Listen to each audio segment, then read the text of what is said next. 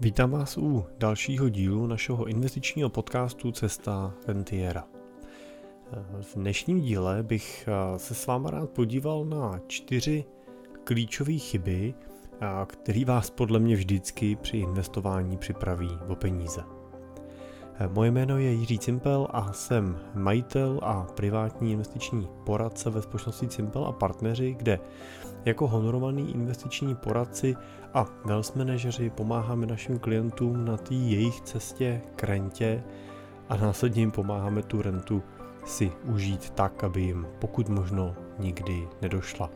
Typicky pracujeme pro investory s portfoliama od 5 milionů korun výš, ale pro spolupráci s námi je možné začít už s investicí od 2 milionů a nebo od 1 milionu s nějakou pravidelnou investicí 20 tisíc měsíčně a víc.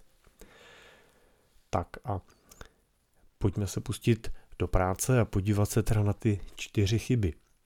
Eh, já jsem eh, před rokem a půl eh, i díky covidu a takovému covidovému rozvolnění jsem si splnil svůj dlouholetý sen a, začal jsem hrát golf. Využil jsem k tomu takový malý devítijamkový hřiště, který mám skoro za domem a musím říct, že zpočátku jsem pod vlivem našeho optimistického trenéra začal mít pocit, že ve mně dřímá skrytý talent a že pravděpodobně budu nový Tiger Woods. Ale relativně rychle jsem si uvědomil, že to nebude až tak jednoduchý, jak to vypadá. Po prvních pár podařených odpalech totiž přišla taková série zoufalých pokusů ten míček aspoň přiblížit směrem k jamce, protože to je vlastně golfovým, golfovým principem dostat míček z budu A, to znamená z nějakého odpaliště, do bodu B, to znamená do, na green, ve kterým je navrtaná jamka míček by měla na pokud možno co nejméně úderů se dostat do té jamky. Já vás nebudu moc trápit těma mýma golfovými začátkama, ale schrnu to asi takhle. Dneska po roce a půl je to lepší. Není to tím, že by se ve mně přece jenom probudil ten skrytý talent, ale, ale je to díky desítkám hodin s trenérem, hodinám na tréninkových odpolištích a, a pravidelným hrám na hřišti, kterým se snažím párkrát týdně sám, nebo s přátelema, nebo s dětma, nebo s klientama věnovat. Vlastně mi to přijde takový jako skoro stejný jako s investicema. Snaha vidět se lepším, než jsem, netrpělivost a touha po rychlejch výsledcích dokážou rychle zničit nejenom vaší lásku k novému sportu, ale velmi snadno zdevastují i vaše investiční portfolio. V těch posledních měsících se setkávám s lidma, kterými pišně ukazují svoje výnosy na akciových portfoliích a prohlašují se za novodobé Warren Buffety. A když se jich zeptám, jak dlouho investují, tak většinou to není déle než rok. A tím rokem vlastně myslí posledních 12 měsíců, kdy, kdy rostlo prakticky všechno, co mohlo a vydělat nebylo těžký. Dokonce bych řekl, že ten poslední rok bylo dost těžký nevydělat. A otázkou je, jak investiční účty těchto investorů budou vypadat ne po roce, ale po třech, pěti a nebo deseti letech. Protože jenom čas ukáže, jak dobrým investorem skutečně jste. Zároveň bych rád doplnil, že nejenom investoři, takový ty samostatní investoři dělají chyby, ale často děláte eh, chybu, nebo často člověk udělá chybu i eh, při výběru eh, některého ze správců, který se o tu investici má starat. A ta chyba často, ty, nebo ty největší chyby, se dělají právě ve chvíli, kdy skočíte na lep někomu, kdo vám slibuje věci, které vlastně podle mě ani sami nemůžete věřit, když s tím přichází. Takovou poslední kauzou byla kauza kolem společnosti Growing Way, kterou založil a spravoval Ondřej Janata. Je to kauza, která probíhá právě médiama. Ukazuje se, že s největší pravděpodobností se jednalo o klasický letadlo, ve kterém bohužel zůstali velké množství klientů s úsporama v řádu 1,5 miliardy korun. A Problém každého letadla je, že letí jenom tak dlouho, dokud se do něj dodává nový palivo, čímž v případě těch finančních letadel jsou noví investoři a jejich vklady. A jakmile to palivo dojde, tak to letadlo se velmi rychle zřítí. Tou nadíčkou Growing Way v tomhle případě byl pohádkový výnos, který byl slibovaný investorům a prodejci se vlastně nestyděli mluvit o prakticky jistým výnosu v řádu, v řádu 30%. Je samozřejmě vždycky zarážející, že investoři do podobných produktů většinou poslouchají jenom tu první část toho vábení, poslouchají jenom ty první slova, nechají se na nich tak trochu utáhnout jako na vařený nudly a, pak už nečtou, co jim předkládáno, protože Growing Way nebyla ani klasickým podílovým fondem a nejednalo se ani o takzvaný fond kvalifikovaných investorů, ale jednalo se vlastně o neregulovaný takzvaný alternativní fond, který ani nesmí být vlastně veřejně distribuovaný vůči investorům, není určený pro tu širokou nabídku. Má to být, nebo je to fond, je vytvářený podle takzvaného paragrafu 15, což vlastně je jediný paragraf, který uh, reguluje vlastně fungování tohohle fondu a, ta, regula není, ta, ta regulace není prakticky žádná. Jo. Oni samozřejmě tyhle fondy se často ohánějí tím, že jsou zapsaný u České národní banky, ale uh, to je jediný, co musí splnit, jo, že se u České národní banky zapíšou, ale Česká národní banka je nějak uh, nedohlíží, nekontroluje, nereguluje, jo, že opravdu to u nich pak vypadá tak, že posíláte peníze do SROčka eh, někoho a ten s nima dělá prakticky bez eh, jakýkoliv kontroly, eh, co chce. No a samozřejmě pak jsou všichni investoři připravení, překvapení, jakým luxusu si tyhle novodobí Voronové Buffettové v úzovkách jakým luxusu si žijou a zjistit se, že peníze jsou pryč, protože zmizely jejich drahých autech, domech a dovolených. Tak jo, já, já, já v tomhle případě prostě opravdu platí, že bez rizika není výnos a pokud vám někdo slibuje výnos, který je třikrát, čtyřikrát větší a násobně větší riziko tím, že ho prakticky garantuje, tak musíte počítat, že prostě ty rizika jsou minimálně třikrát, čtyřikrát větší a tam už se skutečně díváme na, na často riziko hraničící s jistotou, že o ty peníze dřív nebo později přijdu.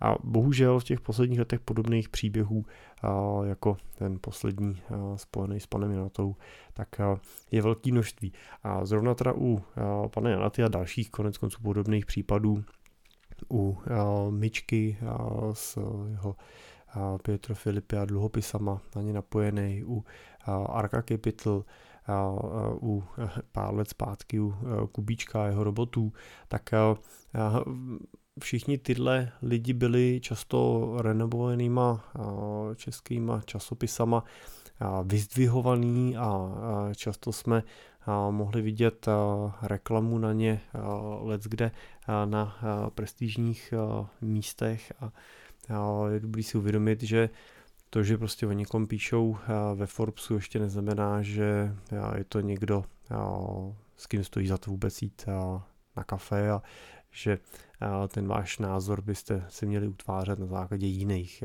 parametrů, než jenom to, jestli se někdo objeví v novinách.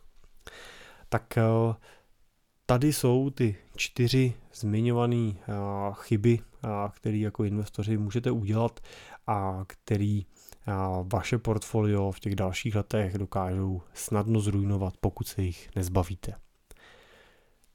Tou první chybou je nadměrný sebevědomí. Lidé jsou obvykle přehnaně optimističtí a taky nadměrně, nadměrně sebevědomí. Je to přirozená vlastnost. Předsudek nadměrného sebevědomí lze definovat jako to, že máte sklon nadhodnocovat pravděpodobnost toho, že máte pravdu.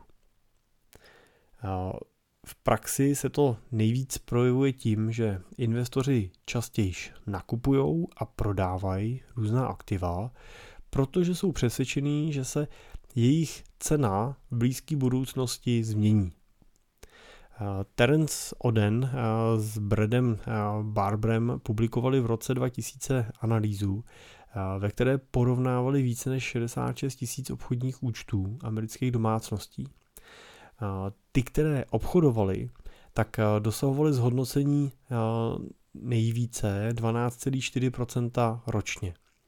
Zatímco průměrné tržní výnosy za stejný období dosahovaly 17,9% ročně. A tyhle závěry jasně naznačují, že investoři by dosáhli podstatně vyšších výnosů, kdyby dodržovali jednoduchý princip strategie kup a drž. A investoři svoji hrubou výkonnost často tím obchodováním poškozují. Na tom uvedeném příkladu si můžeme říct, že, že to ještě není taková hrůza. Ale to je omyl. Protože přijít o 5,5% ročně znamená za 10 let zbytečnou ztrátu 70%. A to už je moc. Warren Buffett jednou řekl, že akciový trh je navržený tak, aby přemysťoval peníze od aktivních k těm trpělivým. A já úplně chápu, že ta trpělivá strategie může být, může být někdy hrozně nudná. A to je něco, co slibuju většině klientů, když k nám přichází, že, že ta spolupráce s náma bude nudná, ať vlastně nečekají žádnou horskou dráhu, ať nečekají telefony třikrát týdně, protože musíme rychle něco prodat, koupit, jinak se nám zavře okno a uteče životní příležitost ale eh, my jsme eh, nejenom na základě eh, těchto analýz a zkušeností třeba právě Warren Buffetta, ale i těch našich zkušeností, který díky těm 19 letům, který se na tom finančním trhu pohybuju, tak mám možnost pozorovat a teď doplním, že nejenom u našich klientů, ale samozřejmě i sám u sebe, kdy jsem si prošel tou dráhou, tou cestou toho aktivního obchodníka až po toho, řekl bych, dráhou toho netrpělivého a věčně nervózního aktivního obchodníka, a až vlastně po tu současnou situaci toho, řekl bych, klidního a až otravně nudného pozičního investora, dlouhodobého investora, tak eh, tahle zkušenost eh, mi ukazuje v praxi, že skutečně ta pasivita v dlouhodobém měřítku vítězí.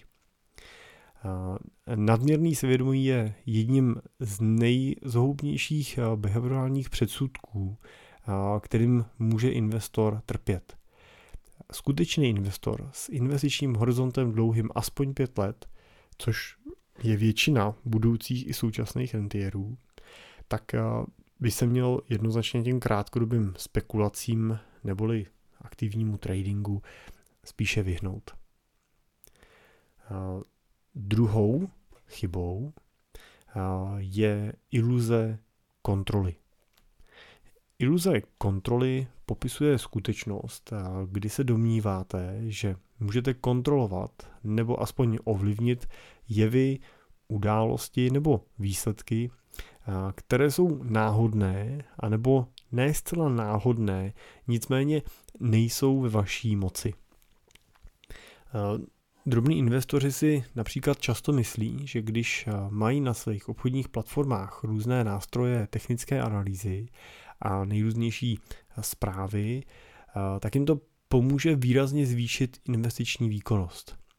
Bohužel ty veškeré studie prokázaly, že tyhle pomůcky tak zvyšují pouze nadměrné sebevědomí investora a ne jeho investiční výkonnost. Tímhle jevem se zabýval i Michael Pompien ve své knize Behaviorální finance a management bohatství. A on upozorňoval, upozorňoval zejména na jev online obchodování. Díky obchodní platformě, většinou si ho představme jako nějaký speciální počítačový program, vám chodí pravidelně nejrůznější analýzy a komentáře. A je evidentní, že tyhle ty věcičky zvyšují vaše sebevědomí, optimismus a ten pocit kontroly nad obchodníma výsledkama. Ve skutečnosti je to ale pouhá iluze. Maklerská společnost se tímhle způsobem jenom e, snaží dostat e, ke svým klientům blíž a hlavně je motivovat k častějším obchodům, protože přesně z těch obchodů jim plynou významné provize. Tomu vašemu traderovi, té platformě, nejde o to, jestli vyděláte nebo proděláte. Oni vydělají víc, když vy víc obchodujete.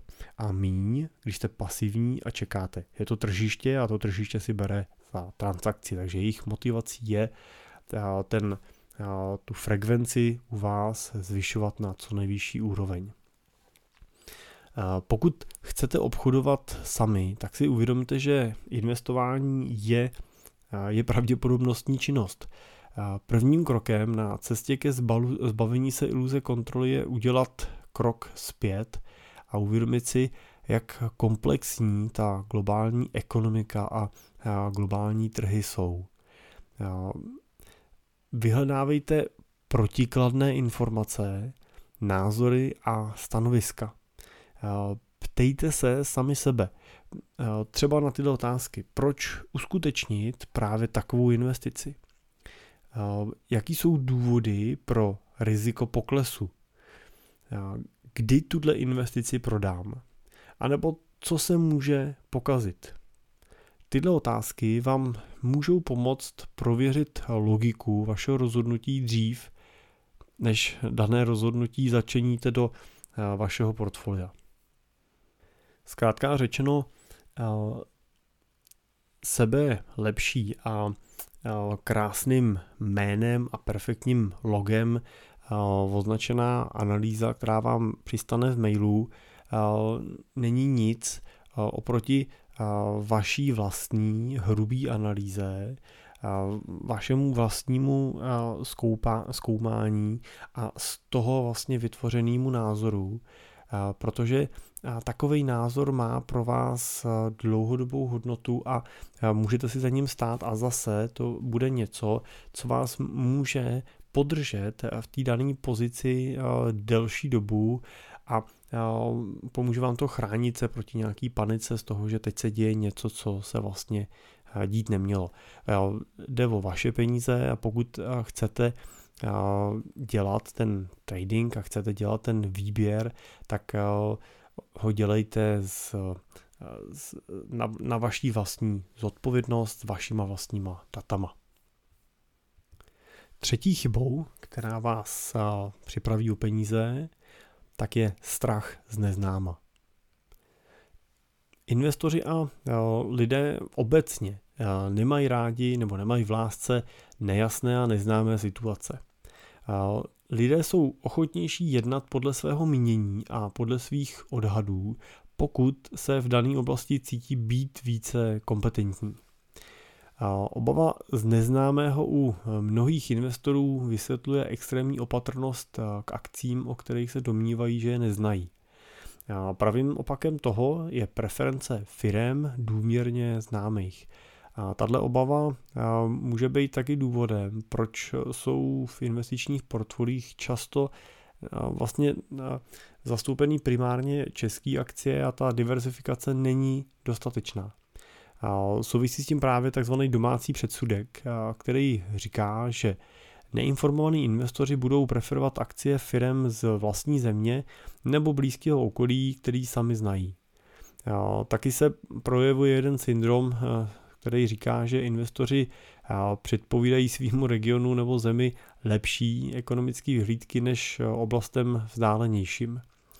No a důsledkem toho je pak neochota nebo nechuť to svoje investiční portfolio mezinárodně diverzifikovat. Je třeba evidentní, že například Česká republika je malá zemička. Česká společnost by proto měla, nebo české akcie by proto měly v portfoliu českých investorů hrát víceméně zanedbatelnou roli. Ale bohužel opak je většinou pravdou a v akciových portfolií klientů tak nalézáme velmi často téměř výhradně české akcie obchodované na české burce, ale tím je potřeba si uvědomit, a je to něco, co já teda opakuju často, tak a přesto to zopakuju, že pokud vám z České republiky přichází mzda nebo máte v České republice svoji firmu, a máte nějaké nemovitosti nakoupené třeba v České republice, jednoho dne vám odsaď bude plynout pravděpodobně důchod, bydlíte tady, tak když ještě navíc dokoupíte do portfolia české akcie, no tak pak skutečně vaše budoucnost plně svázaná a spjatá s tím, jak se nám bude dařit tady v Čechách. Vaší úlohou by ale mělo být ta, ta snaha o diverzifikaci portfolia, to znamená o ten pohled globální a o tu snahu vlastně nesázet na nějakou konkrétní kartu, i když tou kartou v tomhle případě je něco, co je nám blízký a samozřejmě co všichni doufáme, že, že dopadne dobře a že se tady budeme mít dobře, ale na druhou stranu podívejme se realisticky na posledních 50 let, co se u nás všechno stalo, co jsme zažili, jaký eskapády a kotrmelce jsme prožili a, a teď si položte sami otázku, jestli je skutečně tak bezpečný sázet na to, že v příštích 50 letech nebo 20 letech se žádná velká eskapáda u nás nestane, která by připravovala lidi o majetek. Tak a pojďme na čtvrtou chybu, která vás připraví o peníze a to je zpětný pohled. Tenhle předsudek můžeme definovat jako přirozenou lidskou tendenci vysvětlovat veškerý minulý vývoj, který je často zcela náhodný, tak, že jsme všechno viděli předem. Jedním z velmi nebezpečných důsledků, který s tím předsudkem zpětního pohledu souvisí, je to, že nám může zabránit učit se a poučit se z vlastních chyb. Řekl bych, že Česká republika a Češi, jako Češi žijeme sportem a jsme taková jako hokejová velmoc, takže když budu brát, že žijeme hodně hokejem, nebo můžete si to vyměnit za fotbal, tak si to zkusíme ukázat na něm. Komentátoři v eh, televizním diváku vysvětlují, proč dneska Češi vyhráli. Podávají to tak, jako, jako by už od začátku bylo jasný, že Češi vyhrajou. Bylo v tom hodně srdíčka, trenérová taktika byla skvěle postavená, obrana hrála skvěle. Nikoho už ale moc nezajímá, že jsme vyhráli pouze o gól a, a že třeba Kanada nebo Německo nebo s kým jsme hráli a trefila třikrát tyč.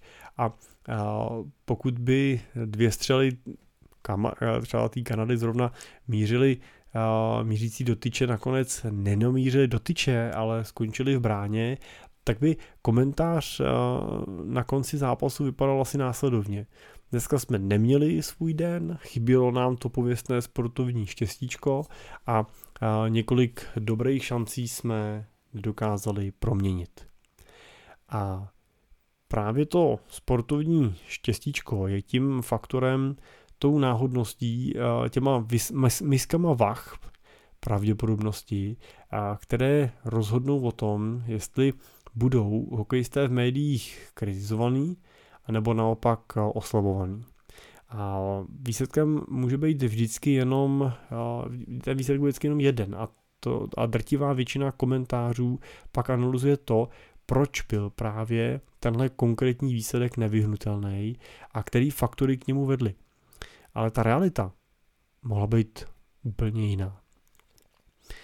Co se mohlo stát se stejně velkou pravděpodobností jako to, co se už skutečně stalo, už nikoho nezajímá. Když se na to podíváme ze světa financí, tak jeden analytik prognozoval růst firmního zisku o 20%, druhý analytik o 10% a skutečnost se rovnala 20% a proto je první analytik považovaný za hrdinu a druhý za blbce. Nikoho už nezajímá, že dobrý odhad prvního analytika byl s velkou pravděpodobností dílem šťastný a vyšly mu prostě ty čísla, který, který predikoval. A proto se analytici ve svých prognózách nechtějí od sebe příliš lišit, aby některý z nich nevypadali před očima svých klientů jako hlupáci. A prostě se vezou s davem, tam jim nic nehrozí. Analytici mají velice často tendenci dění na finančních trzích komentovat následujícím způsobem. Protože A vzrostlo, B pokleslo a C se nezměnilo, vývoj D byl takovej anebo makovej. Analytici se snaží vystupovat jako jedinci často, až s nadpřirozenýma schopnostma a nadpřirozenýma datama, který mají k dispozici. A pravda je ale taková, že téměř každý jedinec je základní, se základní znalostí finanční a investiční teorie by dokázal takový komentáře při troše tréninku sestavit taky. Prognozovat tímhle způsobem budoucnost je prakticky nemožný. A to zejména v krátkodobém horizontu. Neboť v těch krátkých obdobích hraje přesně prim ta nálada a psychologie a lidský chování, jak všichni víme, je nevyspytatelný. Já si tady vlastně můžeme si vzít nějakou reálnou situaci. Já, já si moc dobře vybavuju loňský březen, kdy naplno propukávala i na finančních trzích panika spojená s covidem a s uzavíráním ekonomiky. Docházelo k tomu, že akcie padaly vlivem dramatické míry prodejů ze všech stran a v březnu, v půlce března, tak veškerý analytický trh byl přesvědčený o tom, že ta krize bude hluboká a že rozhodně se nedíváme na dno. V tu chvíli byly americké akcie někde na úrovni kolem minus 30% a čekalo se, že ten pohyb dolů bude ještě výrazně vyšší a většina analýz poukazovala na to, že nás čeká řada měsíců dlouhých, nebo spíš let na rekonvalescenci trhu, to znamená na návrat těch cen akcí na původní hodnoty. A to vlastně byla skutečně drtivá většina komentářů a názorů. No a ta pohádka pokračuje tím, že na konci března přišel hodný kouzelník v podobě americké centrální banky, který mávnul kouzelnou hůlkou, rozhodnul o tom, že se postará o to, aby investoři nemuseli propadat z panice z obavy, že nebudou mít komu prodávat a začal tisknout a dodávat na trhy likviditu. Začal nakupovat aktiva, ruku v ruce s ním no, následovaly další centrální banky a, a to byl okamžik, kdy se všechno změnilo. To kouzlo v tomhle případě vyšlo. A,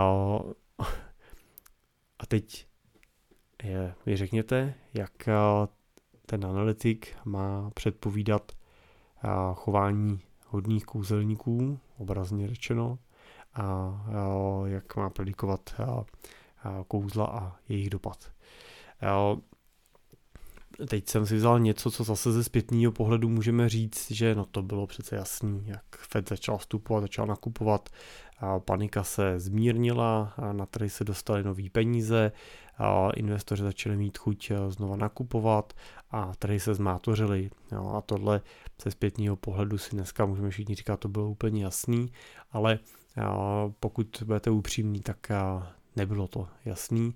Minimálně mě to teda jasný nebylo a s velkou zvědavostí a překvapením jsem sledoval to tempo toho návratu.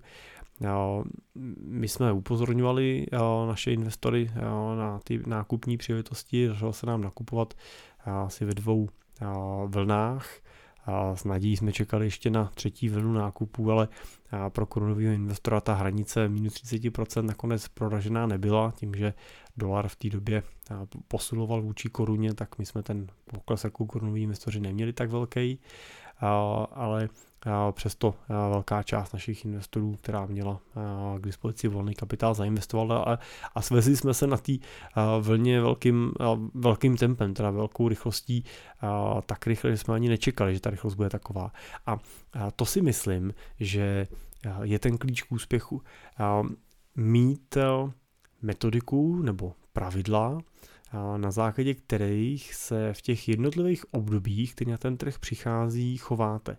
To znamená, nesnažit se predikovat, jestli ten pokles přijde za měsíc, nebo jestli přijde za rok, nebo za dva roky, nebo za pět let, No, ale být připravený na to, že když ten pokles přijde, tak se budu nějakým způsobem chovat. A v našem případě toho chování je pravidelná kontrola toho balancu portfolia, kontrola toho a případný rebalancování, pokud by některé aktiva klesaly výrazně rychleji než jiný a docházelo by k tomu, že by se nám měnily poměry v portfoliu, tak využíváme ty poklesy pro levnější nákupy a přeskupení aktiv, to je jedna věc. A druhou věcí je samozřejmě otevření těch dveří pro mimořádný přívklady a snaha vyzvat investory, ty naše klienty k tomu, aby ty díry využili. A samozřejmě třetím krokem je držet pozice.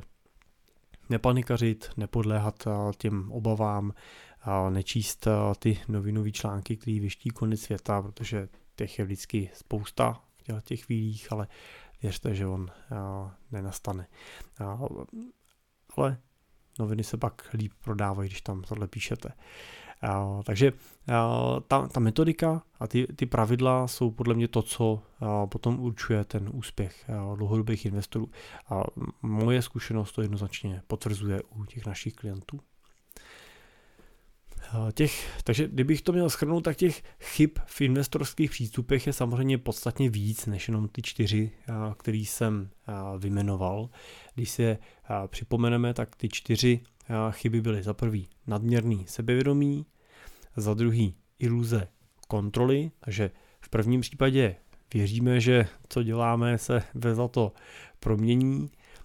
V iluze kontroly zase zjednodušeně říká, že máme pocit, že jsou zase ty naše ručičky zlatý a že můžeme ovlivňovat i věci, které na první pohled ovlivňovat nemůžeme. Třetím tím, třetí tou chybou je strach z neznáma, to znamená příliš velká koncentrace toho portfolia do úzkého regionu nebo segmentu firem. A čtvrtý ten bod je ten zpětný pohled, takový to se říká, že po bitvě je každý generál. Jak říkám, těch chyb je víc, než jsme měli možnost si tady popsat, ale vyjmenoval jsem a popsal aspoň ty, se kterými se setkáváme při naší práci nejčastěji. Já znám několik lidí, kteří se dokážou dobře živit krátkodobými spekulacemi na nárůst nebo pokles ceny aktiv, tím takzvaným tradingem. Ale znám podstatně víc lidí, a to násobně, který tímhle přístupem přišli o nemalý množství svých peněz, často úplně o všechno. Proto nepodléhejte reklamním sloganům, které se vám často snaží prodat právě různé kurzy, rádoby gurů investičních a knihy o tom, jak díky tradingu rychle a bez rizika zbohatnout. A sestavte si radši jasný a dlouhodobý finanční plán, který se můžete dlouhodobě držet a který vám pomůže ty svoje cíle postupně realizovat. Pokud by vás tomu zajímalo víc informací, tak jsou tady dvě cesty. Pokud je ten váš investiční majetek v tom řádu, který jsem zmiňoval na začátku, to znamená přes 2 miliony a, a hledáte nějakého partnera, který tu metodiku bude mít a řídit za vás a vy se můžete věnovat jiným věcem, který vás baví víc, tak samozřejmě jsme tady pro vás a rádi vám pomůžeme. Neváhejte se na mě obrátit, buď mi můžete napsat mail na jiřizavináčcimpel.cz anebo na našich webových stránkách www.cimpel.cz můžete v pravém rohu vyplnit formulář Chci být klientem a my se s vámi spojíme a naplánujeme další postup. No nebo pokud nejsou ty vaše aktiva ještě v té výši, kterou jsem zmiňoval, anebo třeba jsou, ale pořád ještě máte chuť, čas a motivaci se věnovat zprávě těch vašich aktiv sami, tak právě pro vás tak jsme napsali knížku, která se jmenuje Jak investovat do pasivních fondů, do těch ETF fondů, je vlastně součást balíčku Investuj sám, v rámci kterého máte k dispozici i online kurz Cesta Rentiera, kde s vámi projdeme tu základní teorii spojenou s investicema. Ta knížka obsahuje i návod, jak vlastně si takový investiční plán sestavit a jak si sestavit to svoje portfolio. Je tam konkrétní návod, jak na jedné české platformě to portfolio si můžete přímo sami nakoupit. Tak pokud vás to zajímá, tak je k dispozici celý ten balíček na našich webových stránkách www.simple.cz v sekci e-shop a je to balíček Investuj sám. A pokud byste k němu chtěli doplnit ještě nějakou konzultaci, tak je tam k dispozici Investuj sám plus, kde si vlastně ten plán připravíte, portfolio navrhnete a my ho sám potom v rámci online konzultace ještě během hodiny projdeme, odkontrolujeme, odpovíme si na veškeré otázky, pomůžeme vám vlastně nastartovat a, rozběhnout. No, ten investuj sám, ten balíček s tou knížkou a kurzem stojí 250 korun a pokud byste chtěli tu konzultaci, tak je to za necelých 2,5 tisíce. Tak a to je dneska všechno. Tak doufám, že to pro vás bylo zajímavé, že vám ten dnešní díl pomohl třeba si některou z těch chyb, kterou možná sami někdy děláte, uvědomit a je dobrý říct, že když si něco uvědomíte, když něco vidíte, tak pak teprve s tím můžete něco začít dělat. Tak já vám přeju, aby, aby se vám podařilo s tím něco dělat a ať už řídíte, běháte, venčíte psa, anebo jakoukoliv jinou činnost, kterou mi píšete nebo zmiňujete, že, že spolu při poslechu podcastu děláme, tak přeju, ať dobře dojedete, dojdete, ať máte hezký den a budu se těšit zase u dalšího dílu příští týden. Naslyšenou.